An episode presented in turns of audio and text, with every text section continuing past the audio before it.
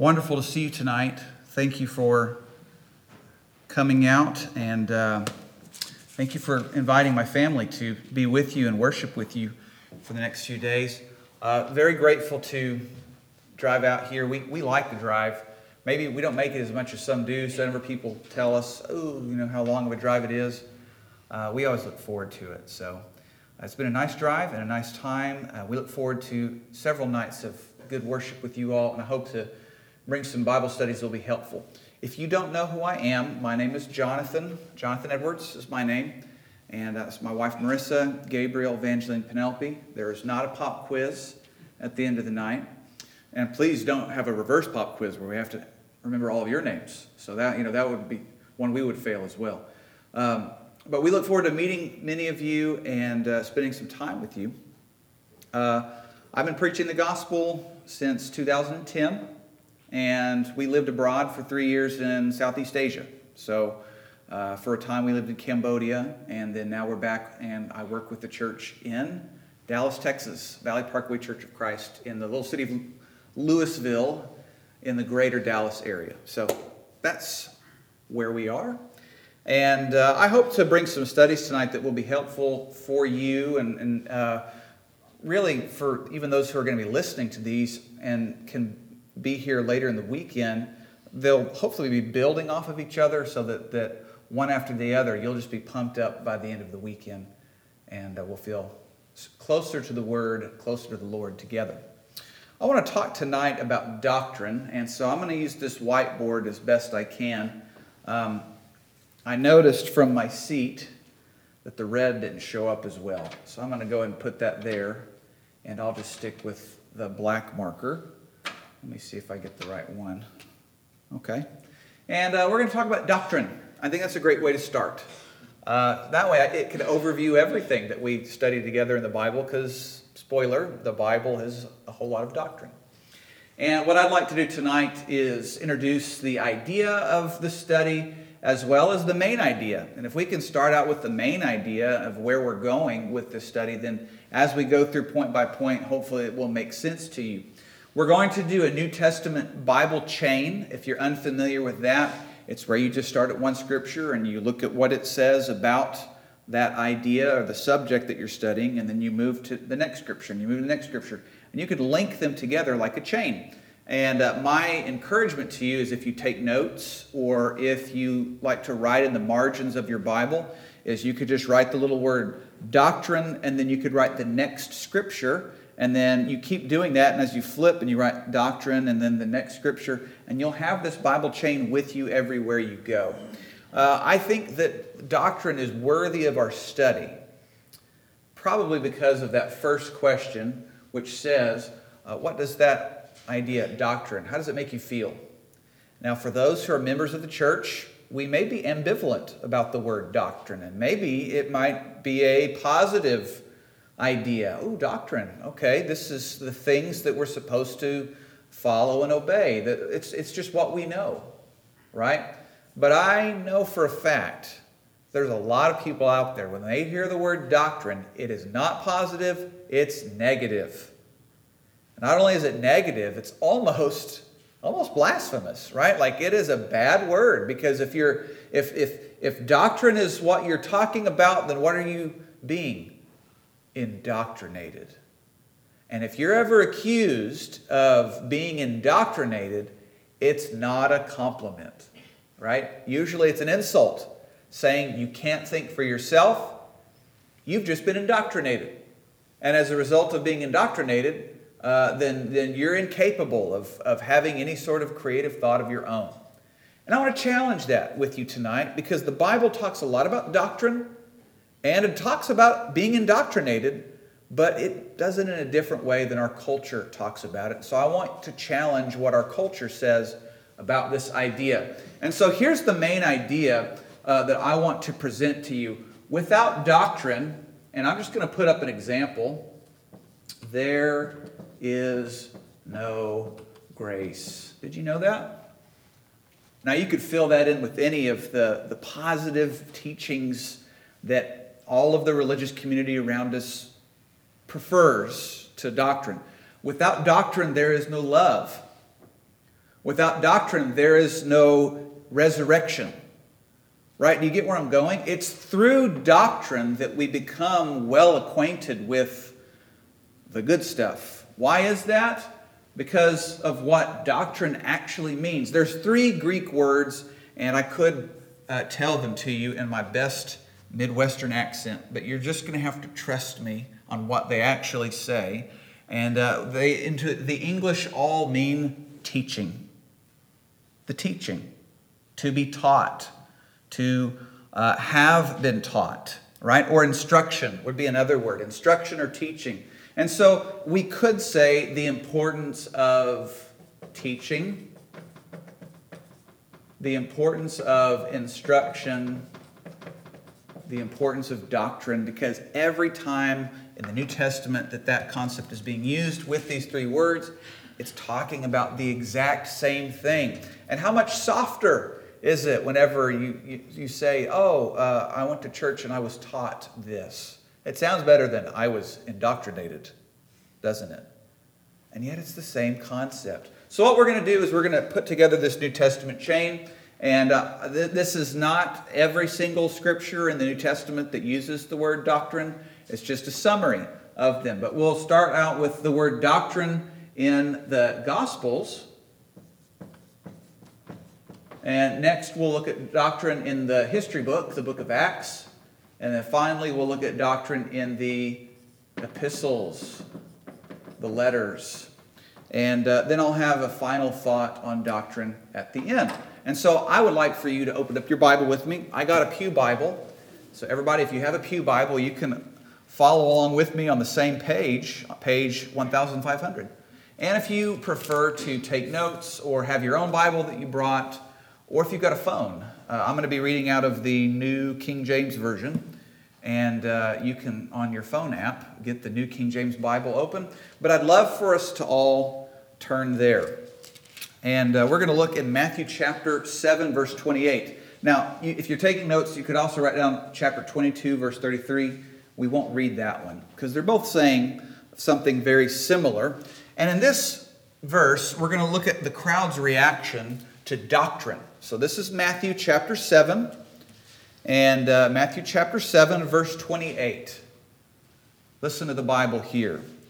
It says, And so it was when Jesus had ended these sayings that the people were astonished at his teaching, for he taught them as one having authority and not as the scribes.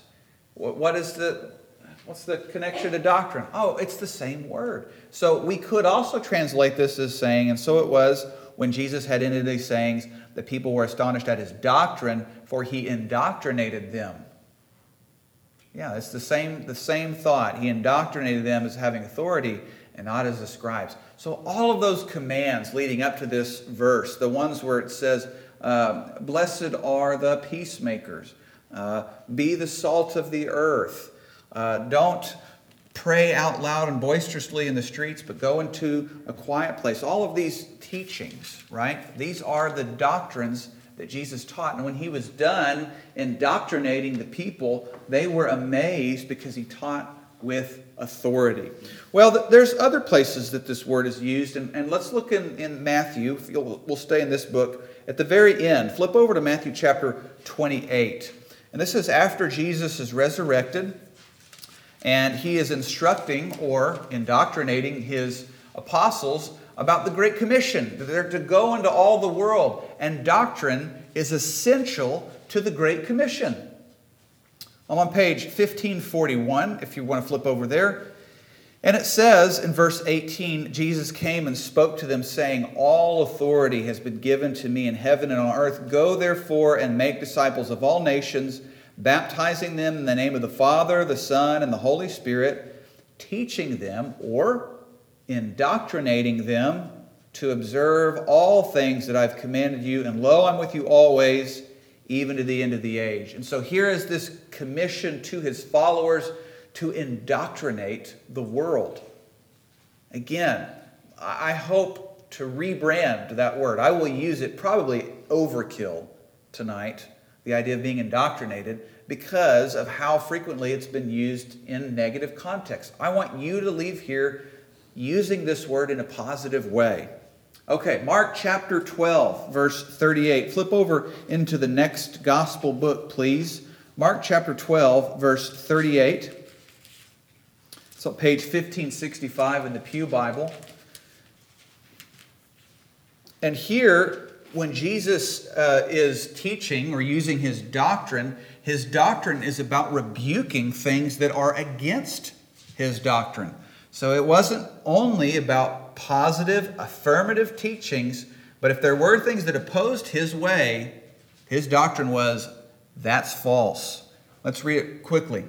Mark 12, verse 38. Then he said to them in his teaching, that is his doctrine, Beware of the scribes who desire to go around in long robes, love greeting in the marketplaces, the best seat in the synagogues, and the best place at feasts, who devour widows' houses, and for a pretense make long prayers, these will receive greater condemnation. So, part of Jesus' doctrine was explaining to his followers what was right and what was wrong. Let's keep reading. Two more in the Gospels, please. John chapter 7, verse 14. If you want to flip over there. We'll skip the Gospel of Luke for right now, and we'll read together in John chapter 7. Verse 14 through 17, please. It's page 1642. The Bible says, Now in the middle of the feast, Jesus went up into the temple and taught. And the Jews marveled, saying, How does this man know letters, having never studied?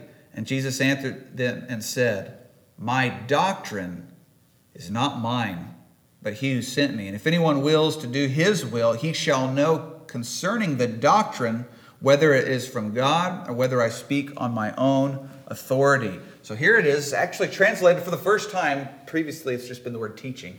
But now we're starting to see that even the translators who put this version together see that the word doctrine is the best word for translating at this time. Jesus said this heavenly doctrine that comes down from above you're going to know it's mine based on the accompanying signs and based on the fact that it is from God and not just my word. And he gives all these evidences for how this doctrine is, in fact, heavenly. Final one, John chapter 18. Final one in the Gospels, that is. Flip over there with me, just a few pages. John chapter 18, please. And here, it's the high priest who's interested in the doctrine. He wants to know about Jesus' doctrine. John chapter 18, verse 19 and 20. Please, it's page 1663. The Bible says, And the high priest then asked Jesus about his disciples and his doctrine. Jesus answered him, I spoke openly to the world. I always taught or indoctrinated in synagogues and in the temple where Jews always meet, and in secret I've said nothing. Why do you ask me? Ask those who've heard me what I said to them. Indeed, they know what I said. Jesus never hid his doctrine, Jesus never shied away from indoctrinating. So, we as his followers, as we prepare to leave this section on the gospel and the uh, on what the gospel says about doctrine, we move into the doctrine of Acts and epistles The question I have for you, and I'll try to ask it each time. I may forget, but I'll try to ask it each time. What is the doctrine? What is it? Now, hopefully, you've already answered that mentally based on just these five scriptures here. And if you haven't yet, I'll answer it at the end. Again, I'll try. Maybe one of you can wave me down if I forget to. Uh, but let's go to the book of Acts and, and we'll ask this question What is the doctrine? And we'll consider what these three verses have to say. First, go over to Acts chapter 2, verse 42. So, in this point of the Bible, Acts chapter 2, verse 42, it's page 1676 in your Pew Bible. Jesus has died, he's buried, he's resurrected. Now the apostles are preaching his doctrine, right? His, they're teaching about Jesus, and people are being baptized. And here's this first uh, mass conversion event where 3,000 people have been baptized. Well, what was the Great Commission besides baptism? It was teaching them, right? Indoctrinating them. Okay, well, let's look at and let's see what they, they, they, it says here. I'm going to read verse 40 just to give it a little bit more flavor. And with many other words, he testified and exhorted them, saying, Be saved from this perverse generation. Then those who gladly received his word were baptized, and that day about 3,000 souls were added to them. And they continued steadfastly in the apostles' doctrine, and the fellowship, and the breaking of bread, and prayer. Oh, okay. Notice there's a subtle shift. It does say apostles' doctrine. But if we understand that just to mean teaching and instruction, then it totally makes sense that they're going to be teaching or instructing or indoctrinating this new group who hadn't been walking with Jesus for the past three years. They have been indoctrinated. And now they're the ones doing the indoctrinating with the apostles' doctrine.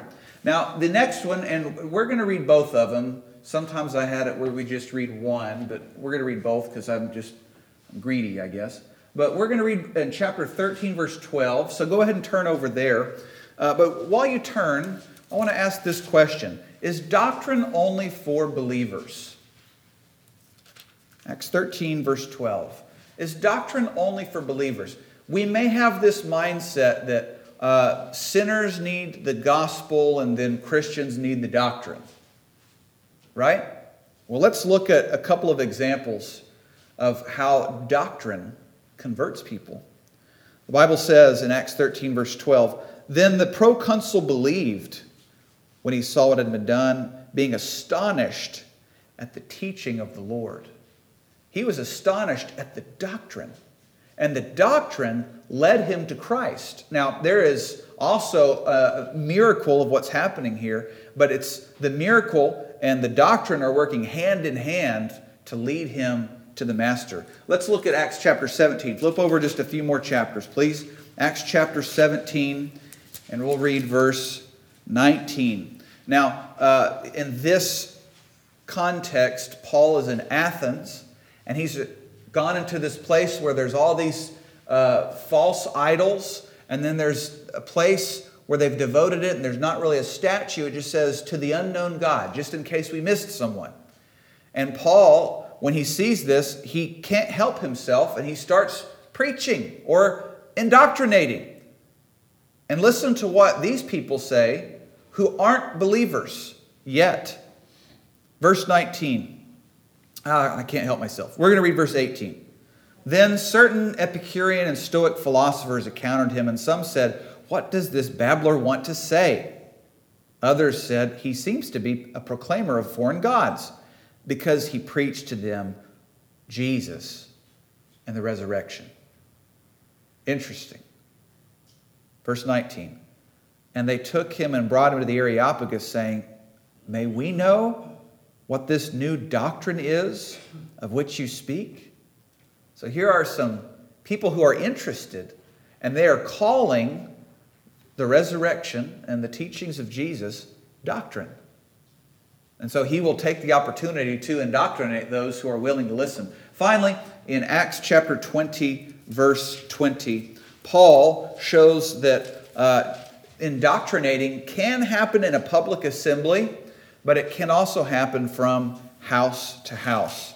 The Bible says in Acts chapter 20, verse 20, How I kept back nothing that was helpful, but proclaimed it to you and taught you, that is, indoctrinated you publicly and from house to house. So it's important then and now. We use this scripture as evidence for why we have a public assembly, but also that Bible studies happen privately as well. And so, in this public capacity, right now, I'm the one that's instructing or teaching or indoctrinating. But then, privately, parents with children, husbands and wives, friends who get together, whatever the, the group may be, this indoctrination happens privately as well. Here we go. We're in the final section.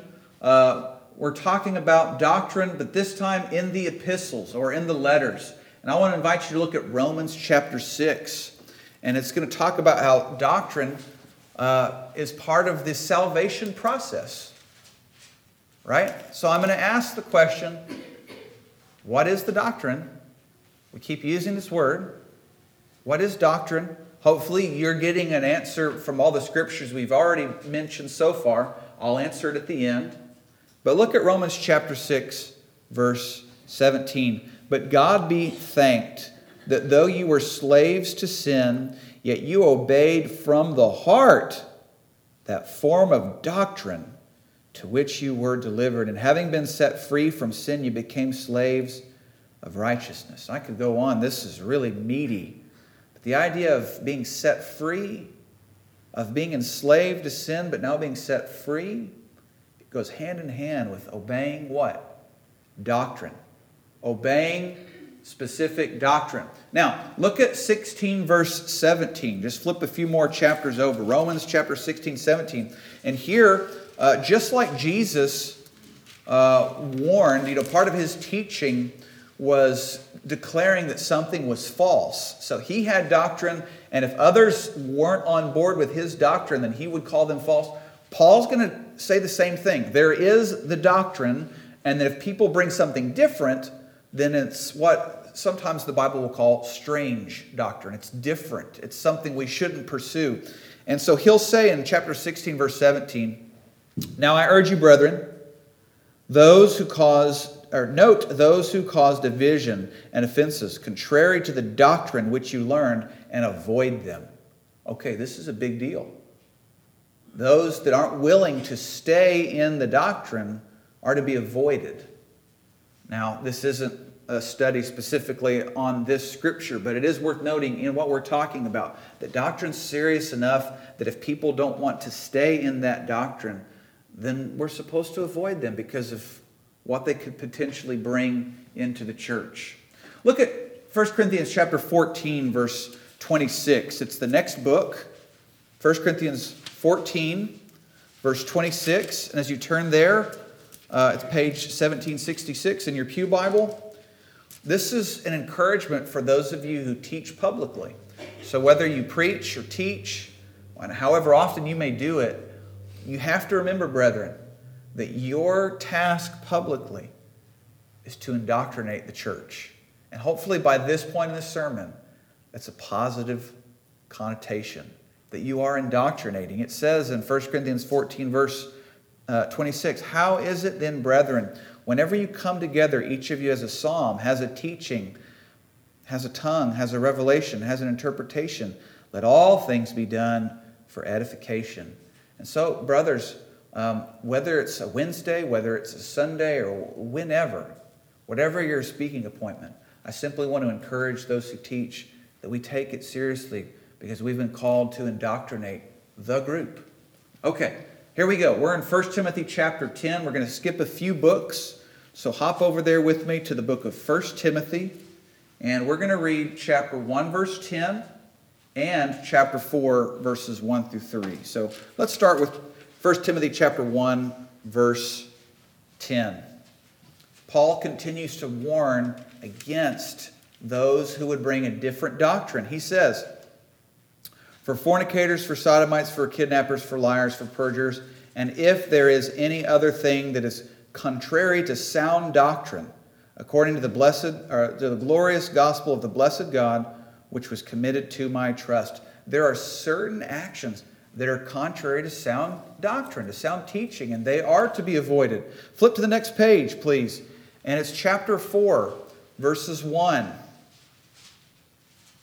And we'll read 1 through 3. For now the Spirit expressly says in the latter times that some will depart from the faith, giving heed to the deceiving spirits and doctrines of demons, speaking lies and hypocrisy, having their own conscience seared with the hot iron, forbidding to marry and commanding to abstain from foods which God created to be received with thanksgiving by those who believe and know the truth. So here's a couple of warnings again in 1 Timothy 1 and 4 about strange doctrine, a teaching that's different from what Jesus brought and what the apostles brought. However, we can look in this same chapter. We're going to read chapter 4, verse 6 and verse 13, where he contrasts that strange doctrine to what Timothy and all of us uh, should be following. That's sound doctrine. The Bible says in verse 6 If you instruct the brethren in these things, you will be a good minister of Jesus Christ, nourished in the words of faith and of good doctrine, which you have carefully followed. Look at verse 13. Until I come, give attention to reading, to exhortation, and to doctrine. Hmm. So I like the contrast between these two uh, things we are to avoid and then the instructions of what we're supposed to follow. Really interesting what happens in the next chapter if you want to flip the page. In 1 Timothy chapter 6, and I'd like to read verse 1. 1 Timothy 6, verse 1, it says, Let as many bondservants as are under the yoke count their own masters worthy of all honor, so that the name of God and his doctrine may not be blasphemed. Ooh. I've kind of gone fast through these points, so let me just slow down for a second. You can blaspheme doctrine? That's what the scriptures are saying here. Now, it's specifically about bondservants under the yoke of their masters worthy of honor, and we could dissect that a little bit more. But what we're talking about in this study is that there is a possibility, and Paul will actually, uh, in the scriptures, men- mention three different things that can be blasphemed the name of God, the word of God, and the doctrine of God. So, brothers and sisters, I want to challenge and uh, encourage you when it comes to the doctrine. How could we potentially blaspheme it? Now, to blaspheme uh, would be to be so unsacred or, or, or just uh, egregiously disrespectful of something. Right? And so in, in Matthew chapter 12, you had the Pharisees who saw a miracle of Jesus and they said, oh, it's by the power of Beelzebub that he casts out demons. And it was just so egregiously rude to what had actually happened. Jesus talks to them about the, uh, this blasphemy of the Holy Spirit, where to see what was happening and yet deny its power would be blaspheming. How could we blaspheme the word? By reading and studying and knowing what the Word says, and yet rudely casting it aside. It's powerful, isn't it? To think that we could actually blaspheme the name of God, the Word of God, and the doctrine of God. Let's go to the next book, 2 Timothy 3:16. 2 Timothy 3:16. It's on page 1823 in the Pew Bible. All scripture is given by inspiration of God, and it's profitable for doctrine, for reproof, correction, for instruction in righteousness, that the man of God may be complete, thoroughly equipped for every good work. So the scriptures are good for doctrine, they're good for teaching. And based on the doctrine and the reproof and the correction and the instruction in righteousness, we're built up until we're ready for every good work. I'm sure my kids are tired of hearing this example, but since it's fresh to you all, I can use it and they can sit through a rerun. Uh, they all played Little League ball, um, softball, baseball, and they had a, you know, experience where they got to try all the different positions from outfield to infield to pitcher to catcher. And in Little League ball, that catcher's gear, it's a one size fit all type of catcher's gear. So you've got the, the little breastplate thing and the, the knee pads and the, the leg guards, right? And the helmet. And it's for all kids, big and small, right? And so for our kids who tended to be a little bit smaller than maybe some of the big boys whenever they put it on, it was, I mean, they were walking out there uh, like a knight ready for battle who was in armor five sizes too big. So they'd shuffle out and then they'd, they'd get behind the plate and they'd squat down and sometimes uh, it would be coach pitch, sometimes it was kid pitch, right? But anyway, that baseball is coming. And, you know, the coaches, sometimes we would try to lob it in there so that they could get a good hit. But then there's also those coaches that their mindset was, I'm going to get you ready for kid pitch. So I'm going to bring the heat. And they'd throw it right down the middle at them. And these little kids, whether they were ours or whether they were others on the team, sometimes were more interested in the butterfly that was going by than the baseball that was coming down. But you know what? They were equipped. And there was nothing more joyful to this coach's heart than to throw a ball right at the catcher and doink hits him right between the eyes. But they had equipment. And it, never hurt them. It hit them in the, in the gut, it hit them in the head, it hit them in the mid. Sometimes when it did that, we'd all cheer. They actually caught one. Yay, right? It was great because they were equipped. We would never send a kid behind home plate without the equipment. We would never send a Christian out into the fight, we shouldn't, without being thoroughly equipped for every good work. How do we equip each other? Well, publicly and privately. One of the ways that we equip is through doctrine, by knowing the doctrine. What is the doctrine? I'm not going to answer it quite yet. We're getting there. We're getting close. 2 Timothy chapter 4, verse 2 and 3, please. You can flip to the very next page, 1824 in the Pew Bible. It says, Preach the word. Be ready in season and out of season. Convince, rebuke, exhort with all longsuffering and teaching or doctrine. For a time will come when they will not endure sound doctrine, but according to their own desires, because they have itching ears, they will heap up for themselves teachers, and they will turn their ears away from the truth and be turned aside to fables. But you, be watchful in all things, endure affliction, do the work of an evangelist, fulfill your ministry. Does this not sound like our culture today? Where on one hand, we're called to endure and to have sound doctrine, but around us it feels like there are those that are just throwing doctrine away and are going after whatever they want. There's nothing new under the sun.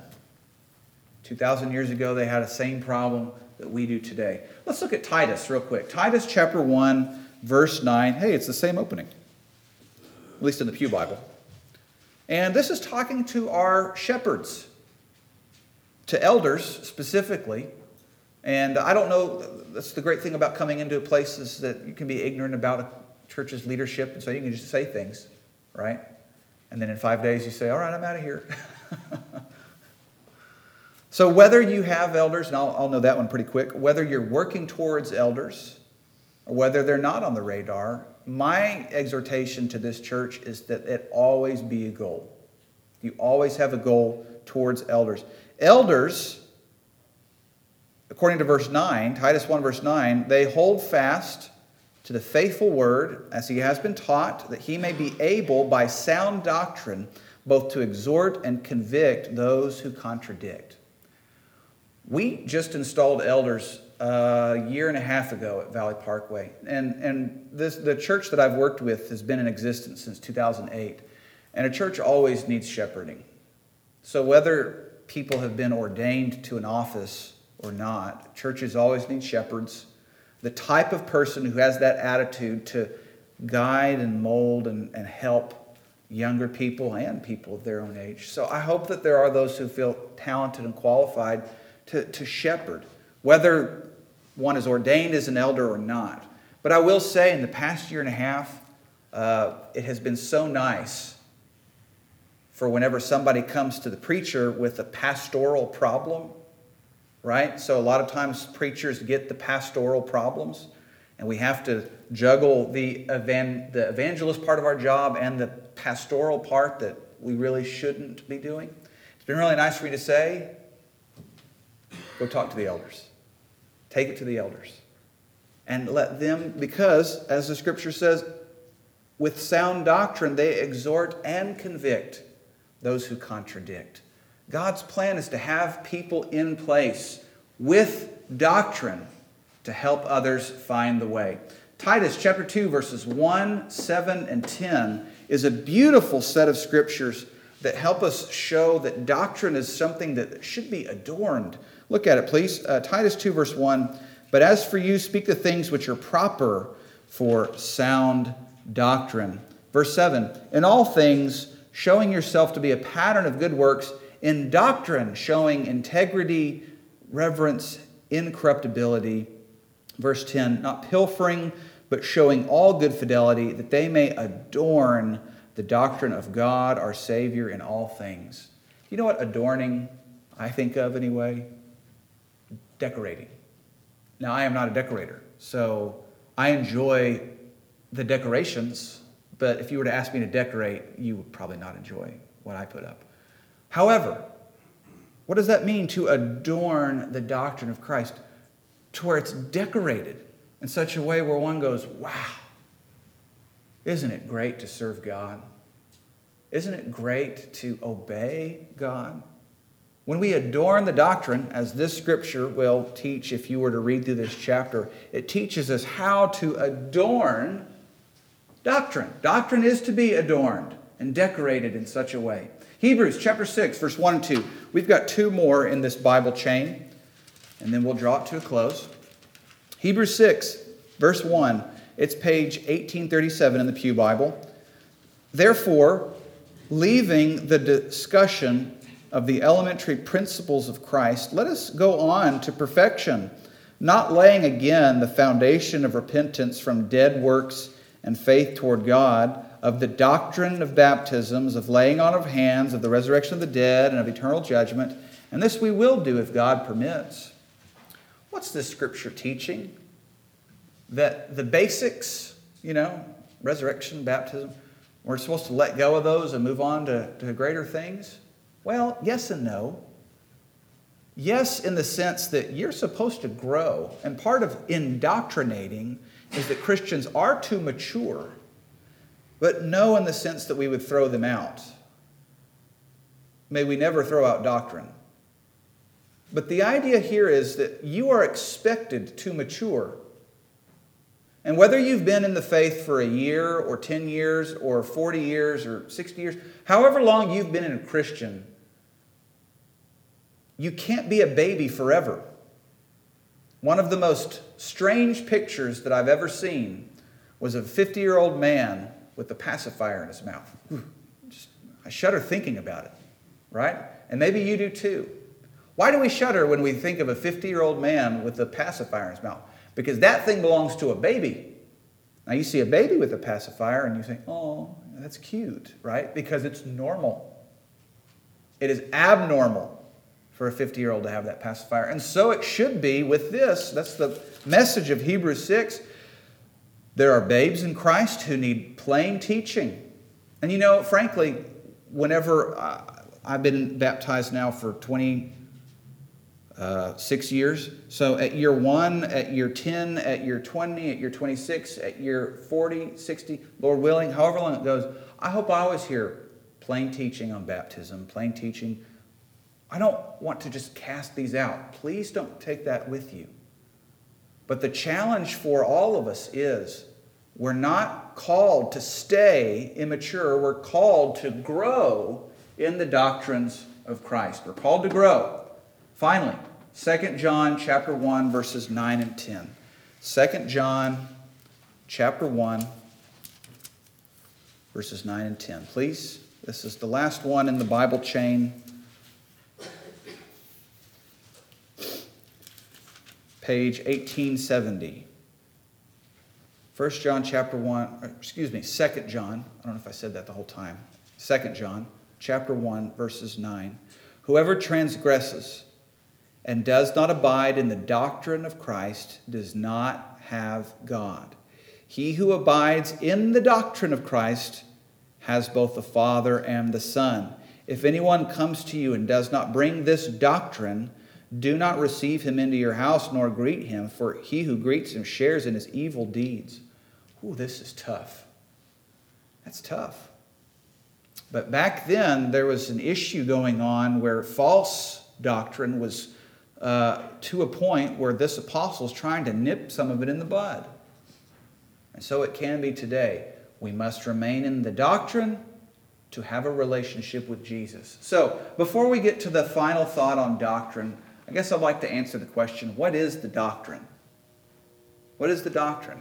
Well, if it's teaching and if it's instruction, then it's the words that Jesus taught all the way through what John the Revelator taught.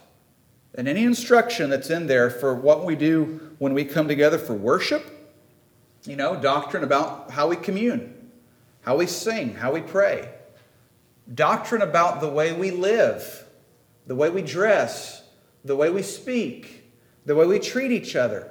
It's all doctrine. It's all doctrine. Now, this matters a lot to me because I've had times, and I may speak on this, I may speak on doubt uh, later in the meeting, but I have had times in my life where I have wanted to walk away from the Church of Christ. And you know, I don't feel good saying that. I'm not happy about saying that. But there are times when I felt like I don't know if I can be around these people or this group, right? You know what always brought me at least back from the edge? Doctrine. I couldn't get over baptism. I couldn't get over communion. It was these things in here where if I'd been treated wrong by someone and their hypocrisy really kind of chipped away at what I thought the church was supposed to be, but then I'd open up the scriptures and I'd look at the doctrine and I'd say, man, but it says it right there. And so now suddenly I'm on this balance of this person's treated me this way, the doctrine says this, which one's going to have a stronger sway in my life? So, friends, if anyone, if you've ever had a similar experience, or sometimes it's you start to wonder if the church is all it's cracked up to be based on relationships then I would challenge you to take solace in the doctrine. Because it's through doctrine, this steady, consistent, life giving teaching, this is where hope comes from. Because remember, without doctrine, there is no hope, there is no grace, there is no mercy, because we learn about those things from the doctrine. Now, in conclusion, uh, here's my final plea about how important doctrine is. Uh, John chapter 6, verse 66 to 69. Jesus was very popular at this time in his ministry, but he started teaching a harder doctrine. And as a result of him saying things like, uh, Unless you eat my flesh and drink my blood, then you'll have no part of me, the majority of his followers says, Ooh, this is hard. Who can follow this? And they walk away from him. And so the few that remain, Jesus turns and says, Will you go away as well? Now I'm giving you the Jonathan Edwards translation. But Peter says, Lord, to whom shall we go? You have the words of eternal life. You have the words of eternal life. He looked at the doctrines that Jesus had, the teachings, and he says, There's no one else. There's no one else. So if everybody else leaves, I'm sticking with you, Jesus, because your doctrine leads to eternal life. 1 John chapter 2, verses 1 through 6. I'll have to look at this one. 1 John chapter 2, and I'm going to read to you verse 3. Now, by this we know that we know him. Do you want to know? I mean, this is an easy one. Do you want to know whether or not you know him? So this is more than just acknowledging him. Yes, I believe in Jesus, but to know him. By this we know that we know him, if we keep his commandments. He who says, I know him, and does not keep his commandments is a liar, and the truth is not in him. But whoever keeps his word, truly the love of God has perfected him. By this we know that we are in him. He who says he abides in him ought himself to walk just as he walked. So, if you want to know Christ, then you got to know his doctrine. Finally, Luke chapter 17, verse 10. Um, let's go ahead and turn over there. I was curious if I was going to give you the Jonathan version or not. So, my assumption about a group of people that are going to get together on a Wednesday night is that you all love the Lord and maybe love his doctrine as well. I'm pretty sure that's an accurate statement, right? We're here because we want to be here. And so I, it would be like uh, sometimes teaching things like this would be the equivalent of teaching on church attendance. You know, like you're here. Why would I teach on church attendance? You want to be here. So that, that can be a challenge.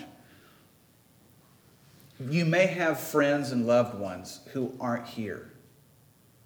and you may be the sermon in their life about doctrine. So here's what I want to encourage you with as we prepare for this last verse. I think it's easy sometimes for those of us in the Church of Christ because it's assumed that we love Jesus. It's assumed that our whole life is just forever changed by His grace. That we were one way and then we were broken and then we've come back and He's been the one that's mended us. These things are kind of assumed. And so we have to spend a lot of time talking about the doctrine because all around us are groups that spend only, or all of their time only talking about grace and mercy and love, and no time about the doctrine. And so we understand if we don't talk about this other stuff, then nobody's ever going to hear it. What I'm concerned about from time to time is if people only hear doctrine from us and they never hear how much we love Jesus, which I know we do. If they never hear how much we love Jesus, how much we need his grace, and I don't care if you are a first or second or third or fourth or fifth generation Christian, whatever you want to call yourself, however many generations you've had in the church, the fact is you sinned. You don't deserve to go to heaven. And Jesus died for you. And mommy and daddy, granny and grandpa, great Grammy, who got you started in the church four generations ago, these people, you can't ride their coattails into heaven. It's by grace through faith, an obedient faith, that all of us are saved. And so as we go to our friends and our neighbors and our family and we, we, we, we try to indoctrinate them and especially, we try to, with this idea of doctrine, we're trying to tell them how good it is to obey God. May we never forget that we obey from a sense of amazing and overwhelming awe that Jesus would die for us. And that we're not going to lump all of our good deeds onto a scale, hoping to get out of, let's say, 100, we're going to get 51 good and 49 bad, so that we have just enough to then say, You'd better let me in because I did more good than bad. May it never be. May it never be. And so, here in this final scripture is the attitude that I encourage you to have when it comes to doctrine. And it's a parable about some servants. And I want you to listen to what Jesus says about these servants in Luke chapter 17, verse 7. And which of you, having a servant plowing or tending sheep, will say to him when he comes in from the field, Come at once and sit down to eat? Now, many of us are far removed from that lifestyle. One time when my parents lived in Malawi, I went to visit them, and uh, that is a place where people have servants we went to eat at um, a friend's house, um, and this man was a merchant. He was from India, and so he, he was living in Blantyre and was had a hardware store. It was very well off, and so he wanted to serve us this lavish dinner. And I've never been more uncomfortable in my life to sit at my own spot while servants came and put food on my plate. I, I just wanted to crawl under my chair and die because that's not our custom, right? So we have to put ourselves in this culture where servants were a part of their life. And so when Jesus asked that question, how many of you would tell your servant, Here, come in here and eat after he's already been out working in the field all day? So for us, we might not know the answer, but the obvious answer is no, we would never do that. You would never invite your servant to eat after they've been working outside all day. Verse 8 but will he not rather say to him, Prepare something for my supper, and gird yourself and serve me till I have eaten and drunk, and afterward you will eat and drink? Does he thank that servant because he did the things that were commanded him? I think not. And here's the moral. Here's the, the I guess, The application, I want you to take what he's about to say in verse 10 and apply it to our study. Jesus says, verse 10 So likewise, you, when you've done all those things which you are commanded, say, We are unprofitable servants. We have done what was our duty to do. And that's our attitude behind the doctrine. We don't get to judge others and look down at them. Look how much doctrine I have. Look how little doctrine you have. God loves me more. We're not going to do that. But rather, we're going to be unprofitable servants who are doing the will of the Lord. That's my challenge for you tonight. Come back tomorrow and all the other nights, and I'll keep challenging you as best I can from the scriptures.